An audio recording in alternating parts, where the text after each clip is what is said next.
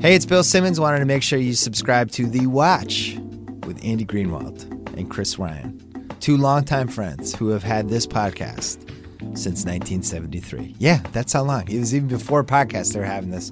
These guys spent their whole life arguing with each other. And now we just record it and they go at it. They talk about everything pop culture. It is one of the most popular pop culture podcasts, especially valuable during Game of Thrones season. But uh, they'll argue about movies, music, TV, you name it. The Watch, one of the best pop culture podcasts on the internets. Subscribe now, wherever you get your podcasts. When I finished the second Hunger Games movie, I literally said, I don't want to do any of this. I want to go write this J.D. Salinger movie. And then that's what I did. And then I got it made. I'm Sean Fennessey, editor in chief of The Ringer, and here's the big picture. What goes into putting a person's life on screen? That is a very difficult task. Today, I'm here to answer that, hopefully, with the writer and now director Danny Strong, who's got a new movie called Rebel in the Rye. But first, I'm here with the Podfather? Is that what I am now? No, that's Bill Simmons. But you're the Podfather Jr., but you are the blog father, Chris Ryan, executive editor of The Ringer, co host of The Watch. Chris, what's up? What's up, man? How you doing? I'm good. Chris, how do you put someone's life on screen? It's so hard. This is one of the of my multiple big picture appearances. This is the one that's vexed me the most because I was I literally kept up awake at night thinking about this. What is the difference between Malcolm X and Citizen Kane? One is a fictionalized version of a possibly you know a historical character. One is a very um, stylized version of a historical character. How do we define these things? I think that you and I both have a kind of unsaid understanding of what these movies are, you know, what these, these biographical films are. And I think that in our minds, like we think of them as things like Ray, which is just like the name of the guy is in the title and it starts in his childhood with a, a forming event and we follow his rise and fall and rise. That's right, capturing 80 years. Yeah, exactly. And then I think that there are more unique takes on people's lives that uh, are a little bit harder to process. So I, I I throw it back to you. I mean, the rules of the game need to be laid out for me here before I can answer the question. I guess it's hard to know. So in Danny Strong's movie, which is about J.D. Salinger, he looks at basically the middle part of his life, which we think we don't really know that much about. Which is to say, you know, his time as a student, when he goes to war, when he becomes a major success. There's information about that, but we don't really realize some of the catalyzing events. So some movies, and some of the movies we'll talk about here, focus very very narrowly on mm-hmm. individual events and saying that th- these are the things that are most important about what this person is doing. You know, Straight Outta Compton came out a couple of years ago and was a huge hit, but that movie only captures a very small segment of those guys' lives. Something like Raging Bull looks at like a 40 year span in the life of a person. So to me, th- there's no hard and fast rule. Yeah, like for something like the imitation game, to me, I don't think of that so much as about the character as about the task at hand, right? And that makes it slightly less of a biography as it is a procedural almost. These people are building the world's first like spy computer and they, you know, to save the war effort, they have to do this. It, it didn't, it didn't feel like when, when you were saying this, it never occurred to me to say like, oh, like imitation game, right? You mm-hmm. know? So what is, what is your favorite example of a movie, of a, of a true biopic? Yeah, Malcolm X. Okay. So, uh, I think that one thing that a lot of these movies sometimes lack is legitimate passion on the part of the filmmakers for the subject matter. I think that uh, you'll often come across somebody and you're like, oh, okay, well, this is just a historically relevant figure that looms large in our public consciousness. Obviously, there should be a movie about them. I think Malcolm X is Spike Lee's Citizen Kane. I think that it is his legacy work. When in 50 years we look back on Spike Lee's career, people will teach Malcolm X. I think it is an incredible act of subjective biography. There's a lot of Spike Lee and Spike Lee's thoughts and feelings about Malcolm X and about civil rights in the in the film, and it is obviously you can't make one of these movies without a very it's a difficult tightrope to walk to perform and have like a, a performance of value while also paying uh, appropriate tribute to the character, to the actual person that you're portraying. And uh, so for me, the Denzel Washington's performance still towers above many others of the last 30, 40 years. And it, it, it's, it's definitely it's my favorite biographical film I've ever seen. So you've got a couple on your list of your favorite biopics that are interesting to me. Yeah. One, Steve Jobs. Yeah. Which is a movie that you and I like a lot. We may have even talked about it on podcast. I think we past, have before, yeah. And I think a lot of people hate it. Yes. Um, what is so good about it to you, and why do you think people hate it? Well, I like the fact that Steve Jobs gets rid of what most bio- biographical films would spend two hours doing in expo- expository dialogue. Uh, the Catherine Waterston relationship with uh, Michael Fassbender, as Steve Jobs, uh, should be the movie. You know, it should be this. It was this guy's troubled relationship with his ex-wife and daughter that led to him eventually finding the humanity inside of himself necessary to make a truly human piece of computer equipment, I guess, or whatever you want to say. That's all, all that stuff is just like yada yada.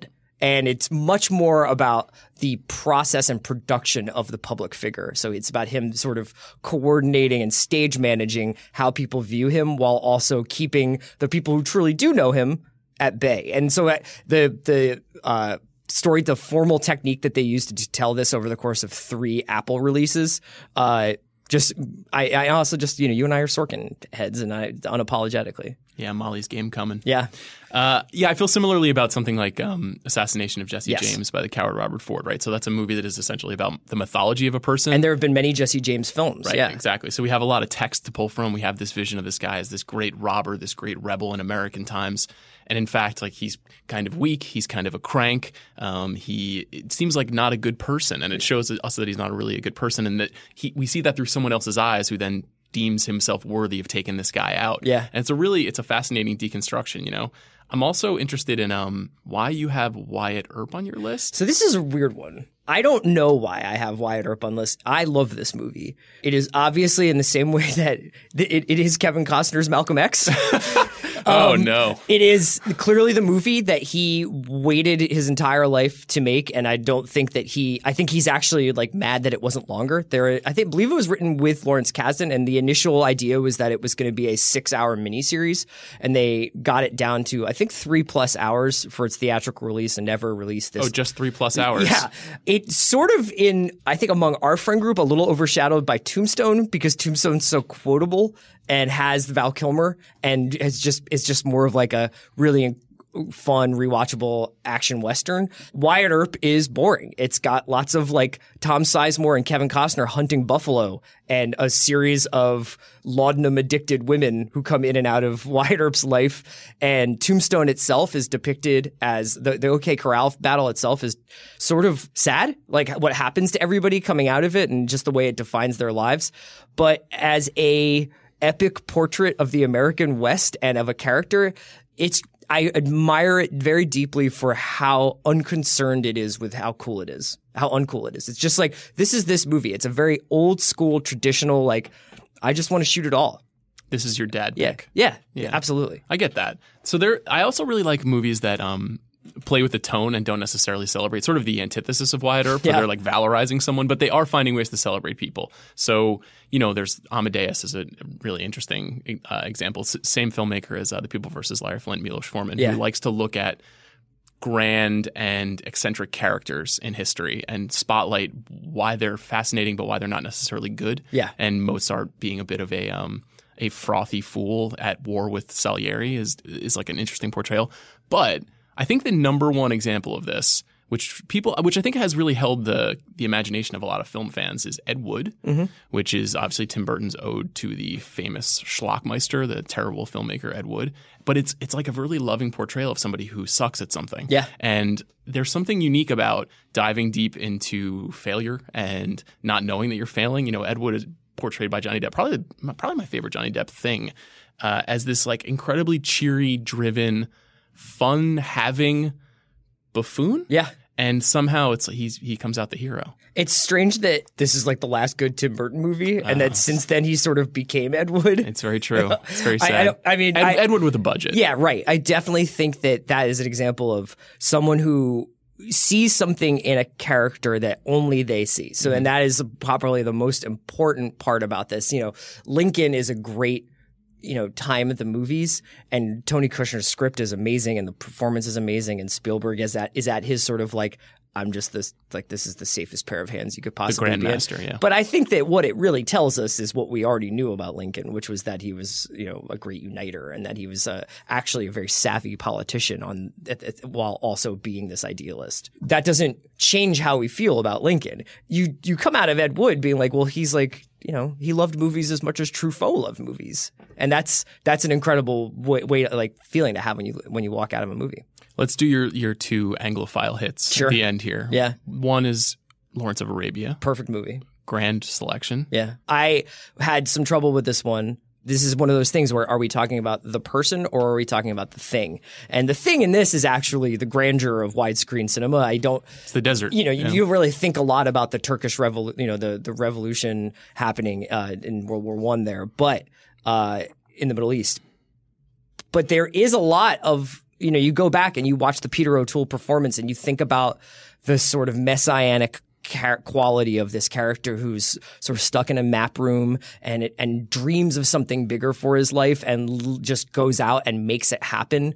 Um, and even the framing devices of his death off um, in a motorcycle accident and then going up It's a to the spoiler alert for Lawrence of Arabia. Sorry about that. yeah. T. Lawrence is no longer with us. I'm sorry, guys. The politician who's just like, well, I don't know if I knew him. And then the whole movie is trying to help us understand this unknowable mythical figure. I, I, I guess the problem I have with keeping Lawrence of Arabia on this list is like, well, isn't that kind of like saying King Arthur? You know what I mean? Like, does anybody really know this person?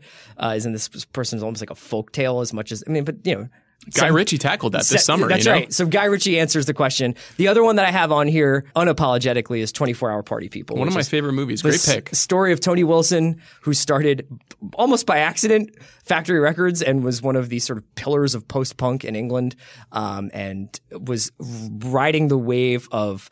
Uh, experimental drugs and dance music in England at a time where you wouldn't really think of England as being the sort of heartbeat of dance music, but uh, with the Happy Mondays and uh, Joy Division and New Order, and and just I love characters who are surfing the waves of change. Um, and I think you know I, one other m- movie here that I didn't put on, and that I don't often want to rewatch, but a movie that's like Twenty Four Hour Party People is is Milk, which is about just a, a character who is right in the middle of a great cultural upheaval. Uh, and I think that those are also really uh, awesome bio, uh, you know biographical films to see. You often find yourself in the middle of a great cultural upheaval. Chris Ryan, thank you for joining me today to talk about these biopics. Thanks, man. And now here's my conversation with Danny Strong, director of Rebel in the Rye. Danny Strong, thank you for being here with me today, man. Thank you for having me. So you're a director now. Amazing. Congratulations. Who knew? Yeah, it's Incredible. exciting. Rebel in the Rye. So you could have made any number of films, I imagine, given the success of Empire, the many films you've written, the many acting performances you've given. Why a movie about J.D. Salinger? Well, I knew that I really wanted to direct a movie for a while now. And so I was subconsciously or consciously at times trying to figure out what that movie would be. And uh, I came across this biography on Salinger that came out in 2011, 2012. And I saw it in a bookstore and I just bought it to read it for fun. And as I was reading it, I was so stunned by the story. I knew very little about him. I'm very moved by the story, to be honest with you, surprisingly so. Were you a big Salinger person, though? Was he an important writer for you? Well, I didn't, I loved Catcher in the Rye in high school, like everyone else um, that loved Catcher in the Rye in high school. Yeah. And I had read the other works over the years, probably in college is when I read them, but I wasn't this obsessive Salinger fan. But I did always really love Catcher in the Rye. But uh, when I was in high school, pre internet times, uh, there was no information on him, and he was this famous American enigma. It was this. It was a national mystery. Where's J.D. Salinger? Why did he stop? What happened to J.D. Salinger? Right. So that was always a, a myth. And so when I saw the book, I just thought, "Oh wow, I want to, I want to know what happened to J.D. Salinger. Sure. That looks really interesting." And really was so taken by the story, the fact that he was this young guy uh, from the Upper East Side in New York City, incredibly ambitious, wanted to be a writer, pursued it uh, aggressively, trying to sell his stories, uh, and then goes to war. And the war transforms him as a writer. And then he's traumatized by the war. He's institutionalized after the war. And then from the war, the writing goes to a whole new level. And then he writes Catcher in the Rye. And the, the, the fact that Catcher in the Rye was written by a veteran of World War II, I found that so moving. And it made so much sense to me immediately, right? The story of this troubled kid wandering New York City for a few days. And then it also, for me, informed what happened to him, how this charismatic individual of the city who went to jazz clubs and picked up on girls and hung out at the stork club ends up moving to the wilderness and isolating himself. Um, you know, he's famous for being a recluse. And it was interesting to read that he actually wasn't a recluse. He was part of the community in Cornish. He would come to New York City from time to time, go on vacations. But he, for the most part, wanted to be in this very quiet, um, isolated environment in Cornish, New Hampshire. So you finish reading this biography and you immediately think this is cinematic. This is a story that has to be told, or did something happen in between that? No, I immediately thought. Really? Yeah. I, I mean, that's my job, right? Is to find stories and to find things that I think could could, could, could be stories. And uh, I immediately saw this one and thought, okay, I want to get this made. I want to write this and I want to direct it. This needs to be the first movie I direct because it's about a writer. And I can relate to so much of what he went through, except for the war element. And so much of what he went through as a struggling young writer is not only what I've been through, but so many of my friends have been through. There's this real universal experience of what it means to be a writer. And I thought telling a story of A, what it means to be a writer, uh, the story of a veteran and how art is created through trauma, and then the story of the creation myth of not only Catcher in the Rye, but unraveling the famous American enigma. I thought, this is amazing. Yeah. this is an incredible movie. Little did I know how uh, really difficult it would be to execute. It was so challenging. It was very almost hubristic of me to make this the first film I direct. I want you to tell me about that. But Sure. so, so in the industry at the time, as many people knew you for Buffy the Vampire Slayer as they did as a screenwriter. So how do you make a movie happen? How do you convince people to give you money to tell this story? What, what happens next? Well, you know, I'd already sort of quote unquote broken through as a writer because of Recount. So it wasn't there's there was not a stigma of oh the guy from Buffy. Most of the development people I don't even think watched Buffy and knew what it was. Right. So it, it was very independent. And the good thing about writing is people have asked me over the years, you know, did my acting career have people have preconceived notions about me so they weren't interested in me as a writer? And the truth was the answer is no. The the good thing about writing is the proof is in the pudding. You give them the script and they like it or not, and it really doesn't matter whose name's on it. And maybe there's a tinge of bias before they start reading it. Um, but once you start reading the script, you either hate it or you like it, and pretty much you know in a couple pages.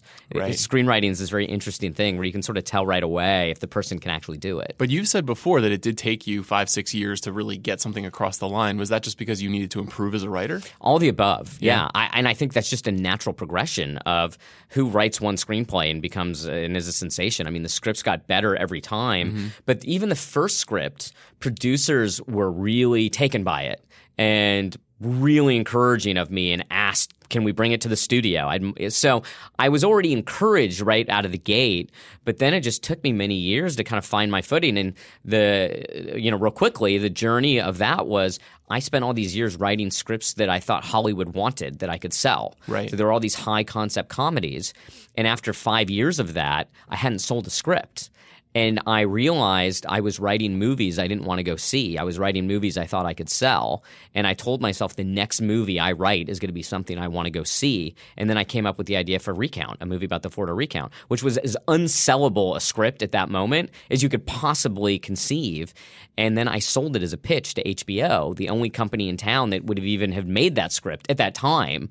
It was a weird time in the business where the adult drama was quote unquote dead, which is the stupidest thing. Still hearing that today. It's so goofy, you know. But um, but nonetheless, the the the sort of Christmas miracle of my career, and I'm saying a lot because I'm a Jew, is that um, HBO bought that pitch from me when I had never sold anything and I wasn't in the union.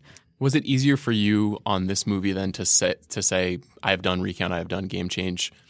Uh, Let's make this movie. Yeah, it was nothing's ever easy, and even when I'm at the close to the finish line, it's never easy. I mean, and finish line and getting it made. So I had a very specific plan to get this movie made. So by the time I was wanting to do this, I was already an in-demand screenwriter because of the recount script. It really transformed my career in this extremely exciting way. And I could have taken this book and sold it to a studio and gotten paid, gotten the writer of the book paid, and then written the script. And then maybe it would have gotten made, maybe not. You know, Right. um, I've written many scripts that haven't gotten made, and they get lost in the kind of studio shuffle, and it's sort of crazy. Sometimes they die in 24 hours. Sometimes a script everyone loves is all of a sudden three days later a dead script. It's unbelievable. Yeah, it's crazy. So I decided I'm not going to do that. This was my plan. I came up with this plan almost simultaneously of me deciding I wanted to pursue it. I thought, okay, here's how I'm going to do this. Because I'm a first time director and if I'm attached to it, and sell it to a studio, it'll only be a hindrance to it a selling or b getting made Right. the first time they can director. spike it whenever they want. Yeah, exactly. I'm not going to attach. I'm not going to sell it to a studio. I'm going to go to the writer of the biography, and I'm going to see if I can option the book from him directly, and then I'm going to write it on spec. So I control everything. I control the book and I control my screenplay. No one controls it but me. Then I'm going to get a few powerful producers on board, and then we're going to shop it directly to independent financiers and see if we can get someone to give us the money to just make the movie with me attached as the director. And if they don't want me to direct, well then I won't sell them the script. So that was my that was my game plan is that I'm going to control this. And it absolutely worked, which is amazing. How often does a plan come together? To quote the A Team, um, it was really, really cool. And so, and the guy who wrote the book, Kenneth Slawenski, really kind of, you know, leap of faith, jumped on board with me. And I took him to breakfast and I explained to him what I just said to you. And I said, I can get you paid and I could get me paid, but uh, the movie is less likely to get made for this upfront money. And at one point, a studio found out what I was doing after I'd optioned the book and said, "We'll we'll pay you to write the script."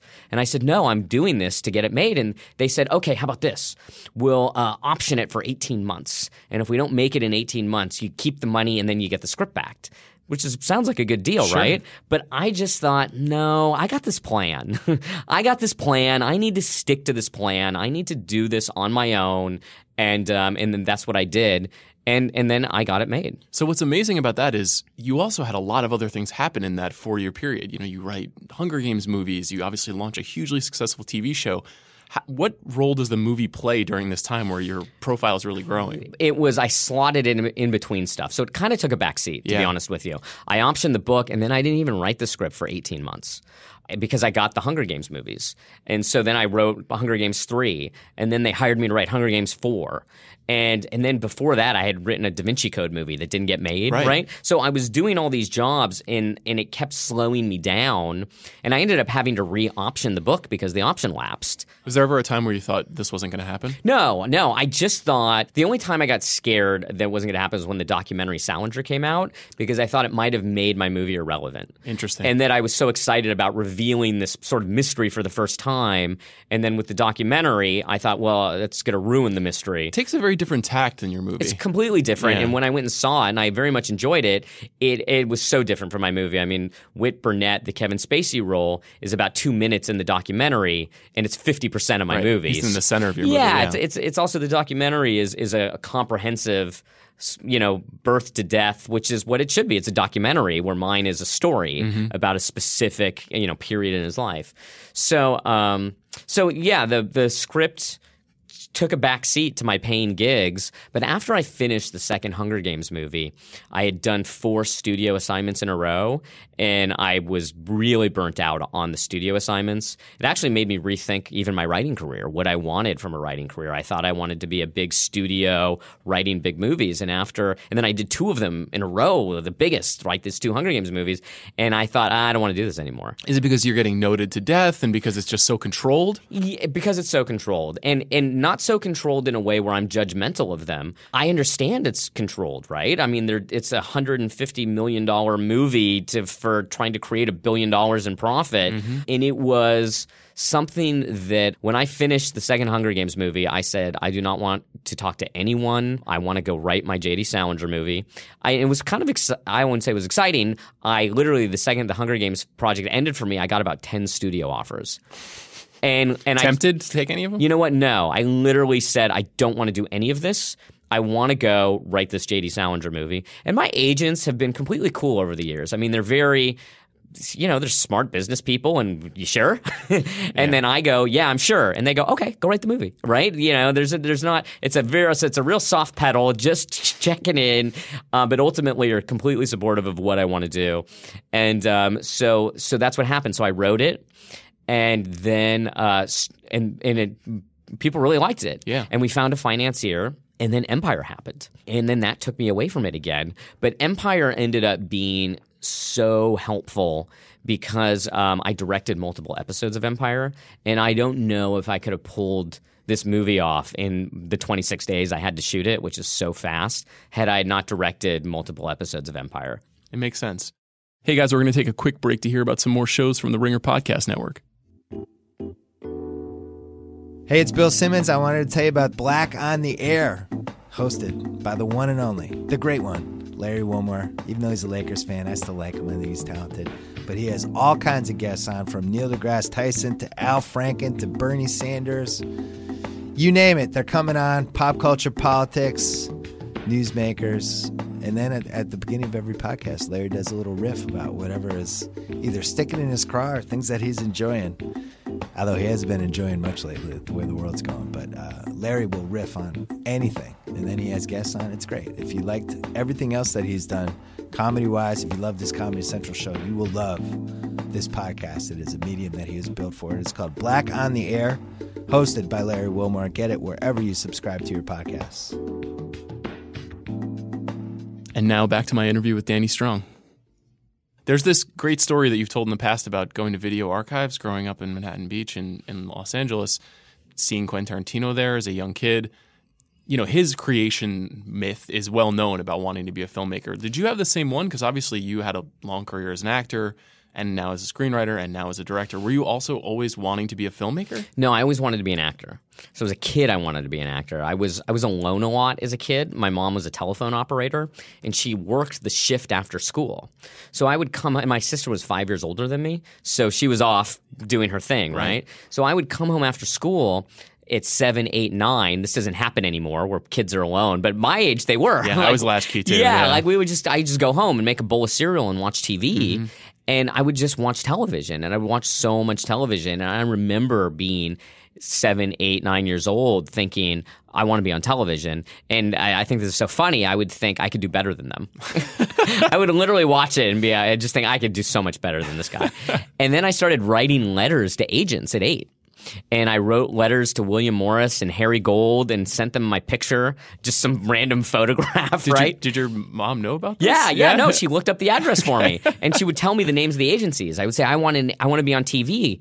And she'd say, well, you need to get an agent. And I'd say, how? She, she didn't know. She's a telephone operator, right? So she said, well, let's send them letters. And I, so, and I would write the letters and send them and then come home every day after school waiting for them to respond. Did you get any bites? Never got a oh, bite. Man. Never. I don't know when I stopped expecting the letter to come, but but I specifically remember I hold it against William Morris to this day.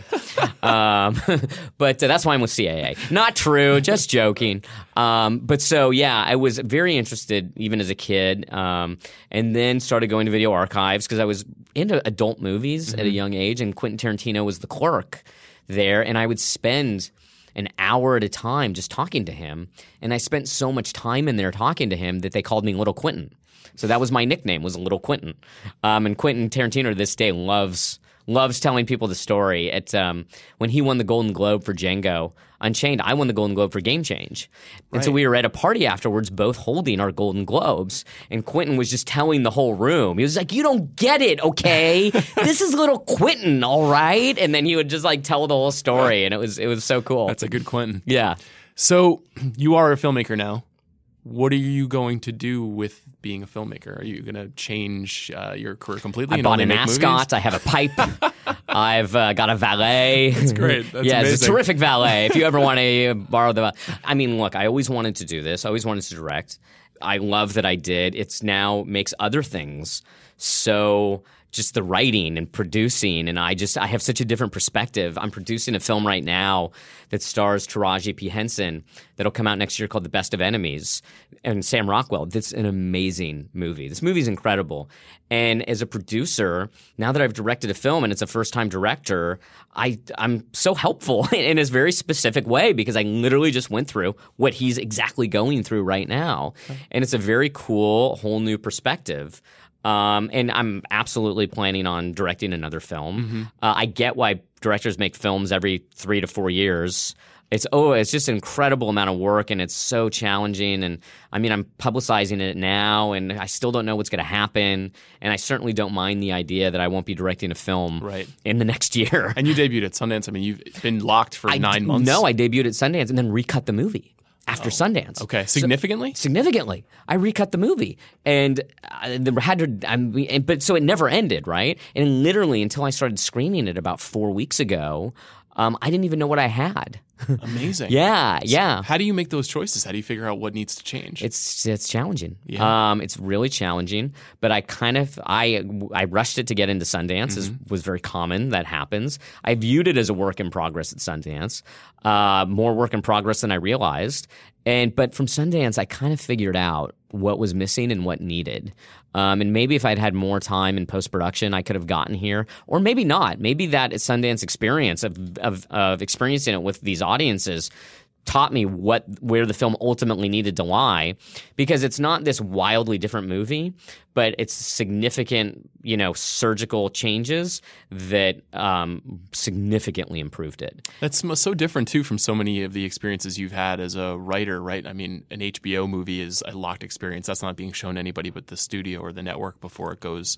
Hunger Games is different. It's all internal. Even Empire was Mm-hmm. such a breakout success. There wasn't a lot of like testing going on where But there is. see it early. It's to be honest with you, there is Yeah? um, on all these projects. There's a lot of testing, and I even tested uh, Rebel in the Rye uh, two times before Sundance. Okay. and Sundance was the third test, and then after Sundance, they tested the Sundance cut IFC um, because I wanted to recut it, and they didn't.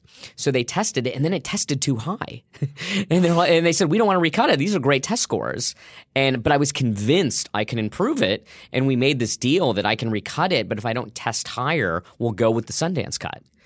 Interesting. Yeah, really interesting. And so I recut it. I was convinced it was better.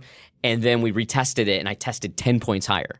So I was like, crack the champagne. It was one of the happiest nights I think I've had in this industry was when I got my test scores on my recut of Rebel in the Rye. That is fascinating. So, Yeah. so how do you make a decision now for what comes next? You now you're producing films, you're writing. You know, I just saw that you're writing another television show. Yeah, well, that show I'm producing. So I'm I'm working on shows as a producer on television, where I'm supervising other writers. But I will be writing my own pilot this year too. I'm not. I'm. I think I know what it is, but we're not totally sure yet. Mm-hmm. So the next thing up for me is I'm writing a pilot on a TV show, and I'm working on multiple um, stage plays. So I'm really trying to break into theater, and everyone thinks it's so funny um, It because sounds insane. it's the what I'm most interested in right now are these stage musicals that I'm writing, and I'm writing three of them, and uh, and I love them. They're, it's it's really fun for me. So in an effort to be on Broadway. yes, Is that, that's the. bam, that's it. I yeah, I the goal So- is to get to Broadway. So you you you did write a Guys and Dolls remake at some point. A right? movie version, The movie version still hasn't yeah. been made. That's actually of all my unmade scripts, it's the most frustrating because it's everyone loves the script and it feels like it would be a very successful film, and it's just difficult to get a movie made. So Is musicals where your heart really is? uh, everything you Yeah. know it's just one other thing that i really uh, love right so it's like i love musicals i love my political dramas i like working on whatever there's a lot of different things i'm interested in which is why my resume is kind of schizophrenic um, it's not just well i'm the horror guy um, it's just a lot of random things and i never care about how I'm perceived about oh well people aren't gonna they're gonna be confused if you write a Hunger Games movie and political dramas I don't care and Right, people but ask me writers get typecast too. You know. yeah, whatever. I mean, people say, "Well, do you want to be known as a director, as a producer, as an act? What do you want to be known as?" And I'm like, I don't care what I'm known as. I just want to work on a bunch of random things that interest me. Mm-hmm. And you know, right now I'm acting on Billions, the TV show. Love it. It's so much fun.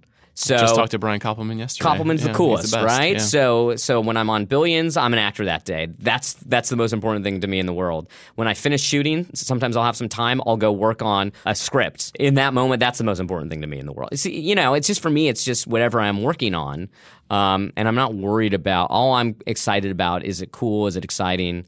This movie that I'm producing, I'm so excited about because I just love it so much.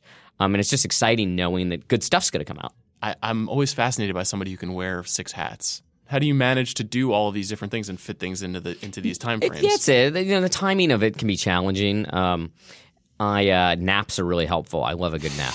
I'd like to take one now after we finish this interview. Okay, deal. Um, but uh, yeah, it's it's uh, yeah, it's a, it, it can be challenging and overwhelming, and then there's these random pockets of time where I have nothing to do, and I and I just think, how the hell did that happen? I've got nine projects, and I literally have nothing to do this week, and then so I'll start working on something else um, because I always need to be working on something, or I get kind of depressed. Amazing. So that's Okay. why I do all these different things. Maybe it's unhealthy. I don't know. No, no, I'm, you seem like you're doing it all. It's, I'm impressed. Trying. So I always like to end these conversations with uh, asking filmmakers what's one great thing they've seen recently. Is there something you've seen recently that you that really knocked you out? Well, I, I mean, this film that's going to come out next year, uh, The Best of Enemies, I just saw the first cut of it and it blew me away. I mean, I knew the script and I was crying at the end. Who is the filmmaker? Just tell us His a little name's Robin. Bissell. Okay. And he was it's he was the first script he wrote, the first film he's directed, and it's a producer I've known for years. He produced the Hunger Games movies Mm-hmm. and produced Seabiscuit, or produced the first Hunger Game film and Seabiscuit, and um, basically uh, asked me to help him develop the script. And I was the first producer he brought on board, and I did it out of friendship. I didn't think he could pull it off, but the story was very beautiful. And he writes this first draft, and it's amazing, and I can't believe it. I just literally, it almost made me angry how good it was. And then we went on this journey to get it made, and um, it took a while. And other producers have come on board with us that have been, you know, terrific collaborators.